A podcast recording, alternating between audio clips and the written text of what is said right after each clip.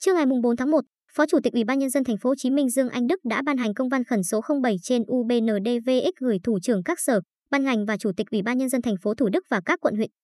Theo đó, Ủy ban nhân dân thành phố Hồ Chí Minh cho phép các cơ sở kinh doanh vũ trường, quán bar, karaoke, câu lạc bộ khiêu vũ, massage được phép hoạt động trở lại từ ngày 10 tháng 1 nhưng phải đảm bảo bộ tiêu chí đánh giá an toàn. Phòng chống dịch đối với loại hình nói trên và được địa phương, nơi cơ sở kinh doanh trú đóng, thẩm định, cho phép hoạt động. Ủy ban nhân dân thành phố Hồ Chí Minh yêu cầu Ủy ban nhân dân thành phố Thủ Đức và các quận huyện tăng cường công tác kiểm tra, giám sát, thẩm định và chỉ cho phép hoạt động trở lại đối với cơ sở kinh doanh đáp ứng đủ điều kiện và kịp thời điều chỉnh hoạt động của các đơn vị phù hợp với cấp độ dịch của địa phương. Trước đó, Sở Văn hóa và Thể thao thành phố Hồ Chí Minh đã có văn bản gửi Ủy ban nhân dân thành phố Hồ Chí Minh đề xuất chủ trương cho phép dịch vụ karaoke, vũ trường và câu lạc bộ khiêu vũ hoạt động trở lại.